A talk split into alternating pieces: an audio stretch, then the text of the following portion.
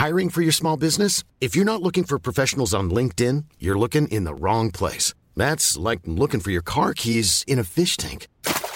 LinkedIn helps you hire professionals you can't find anywhere else, even those who aren't actively searching for a new job but might be open to the perfect role. In a given month, over 70% of LinkedIn users don't even visit other leading job sites. So start looking in the right place. With LinkedIn, you can hire professionals like a professional. Post your free job on linkedin.com slash people today.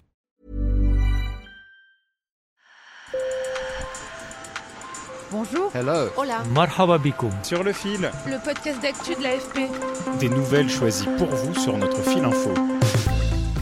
Si vous aimez marcher en montagne l'été, vous avez peut-être observé de grands chamboulements dans le paysage. À la faveur des glaciers qui fondent, de nouveaux écosystèmes apparaissent. Les scientifiques insistent, il faut sauver les glaciers qui peuvent encore l'être en réduisant drastiquement nos émissions de CO2, mais il faut aussi penser à l'après et protéger les espaces vierges qui naissent sur leurs cendres. C'est la mission que se sont donnés les scientifiques engagés du projet Ice and Life. Mes collègues Amélie Ehrenstein et Charlène Personnaz les ont accompagnés dans les Alpes françaises à 2000 mètres d'altitude. Sur le fil. En ce jour d'octobre, le ciel est bleu, il fait anormalement bon dans le massif du Mont Blanc. Lunettes de soleil sur le nez, bâton à la main et sac sur le dos, le glaciologue Jean-Baptiste Bosson et le géographe Kenzo Eas arrivent au pied du glacier de Tré-la-Tête devant un lac gris-bleu. Ce lac glaciaire, comme ces roches qui l'entourent, sont apparus ces dernières années à mesure que ce glacier, le quatrième plus important de France, fond.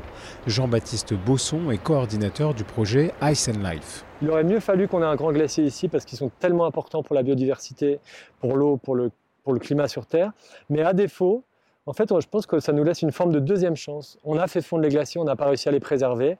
Et bien peut-être qu'on a une deuxième chance, c'est comment on peut protéger la nature qui émerge du retrait glaciaire. Et donc, euh, les mots qui seraient intéressants, c'est sanctuaire du vivant. Ce sanctuaire du vivant, c'est cette nature que Jean-Baptiste Bosson voit se développer sous ses yeux dans cet espace post-glaciaire. C'est par exemple cette fragile fleur violette coincée entre les cailloux, ces petites mares cerclées de joncs sauvages ou encore, en contrebas, ce jeune pan de forêt primaire apparu dans l'ancien sillage du glacier. En fait, ici, on est en train de voir se développer en temps réel des écosystèmes primaires. Ça veut dire non impactés par l'homme, euh, sans le contrôle de l'homme qui va ici mettre des poissons, euh, là-bas mettre telle espèce, choisir l'espèce d'arbre et tout. Là, c'est la nature qui décide et puis elle prend les meilleures décisions. Les arbres qui supporteront pas les conditions climatiques là, ils vivront pas. Et les arbres qui se développeront, ils seront adaptés aux conditions en tout cas qui vont changer. Ce glaciologue fait partie d'un groupe de scientifiques basé à Annecy qui mène à la fois des études de terrain et des recherches sur l'évolution des glaciers dans le monde. Il plaide pour leur protection, mais aussi pour celle des écosystèmes nés quand le glacier se retire. Bah, le retrait glaciaire sur Terre est en train de faire apparaître plein plein de zones humides, notamment dans les régions arctiques où il y a des. Ici, les glaciers se retirent dans des zones très raides, mais quand ils sont dans, dans l'Arctique, c'est des zones plus planes et là, il y a des immenses zones humides qui sont en train de se former, qui sont les tourbières de demain. Donc il faut les préserver parce qu'elles ont un rôle extraordinairement important. Ces zones humides ont un rôle extraordinairement important dans la lutte contre le changement climatique, celui de séquestrer du carbone. Pourquoi? Parce que toute la matière organique arrive là-dedans, elle ne va pas être décomposée parce que dans l'eau, il n'y a pas assez d'oxygène. Et donc peu à peu, ça, ça va nous faire de la tourbe. Et donc ça, c'est vraiment un gigantesque euh, euh, lieu de stockage du carbone sur Terre. Et donc ça, c'est vraiment une zone humide fonctionnelle. On voit bien la couleur de la végétation euh, qui, est, qui est nouvelle et qui est très intéressante. La moitié des glaciers du monde sont condamnés à disparaître d'ici la fin du siècle, selon une étude récente. Une catastrophe provoquée par le réchauffement de la planète, lui-même causé par les activités humaines. Or, c'est un cercle vicieux puisque les glaciers sont essentiels à la régulation du climat, donc il faut essayer de préserver ces chefs-d'œuvre de la nature. En Suisse, par exemple, les nouvelles sont mauvaises. Les ont fondu autant ces deux dernières années qu'entre 1960 et 1990. En cause, le peu de neige en hiver et des températures très élevées en été. Mais les scientifiques insistent, il n'est pas trop tard pour sauver nos glaciers. Écoutez Mathias Huss, responsable du réseau des relevés glaciologiques suisses. Nous savons parfaitement qu'il est possible de stabiliser le climat en ramenant à zéro les émissions de CO2 aussi vite que possible. Si nous pouvons stabiliser le réchauffement climatique à plus 1,5 ou plus 2 degrés, cela ne sauvera pas les glaciers tels qu'ils sont aujourd'hui, mais cela sauvera une partie des glaciers.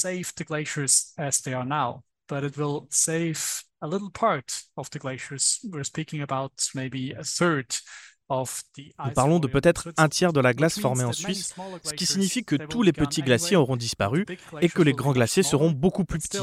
Mais il y aura encore de la glace dans les régions les plus élevées des Alpes et des glaciers que nous pourrons montrer à nos petits-enfants.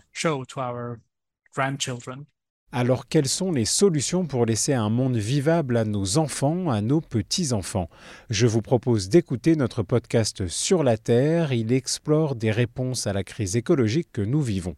Je vous laisse le lien de ce podcast de l'AFP en partenariat avec The Conversation dans la description et rendez-vous les 2 et 3 novembre prochains pour deux nouveaux épisodes. Sur le fil revient demain. Je m'appelle Antoine Boyer. Merci pour votre fidélité et bonne journée. Hi, I'm Daniel, founder of Pretty Litter. Cats and cat owners deserve better than any old-fashioned litter. That's why I teamed up with scientists and veterinarians to create Pretty Litter. Its innovative crystal formula has superior odor control and weighs up to 80% less than clay litter. Pretty Litter even monitors health by changing colors to help detect early signs of potential illness. It's the world's smartest kitty litter. Go to prettylitter.com and use code ACAST for 20% off your first order and a free cat toy. Terms and conditions apply. See site for details.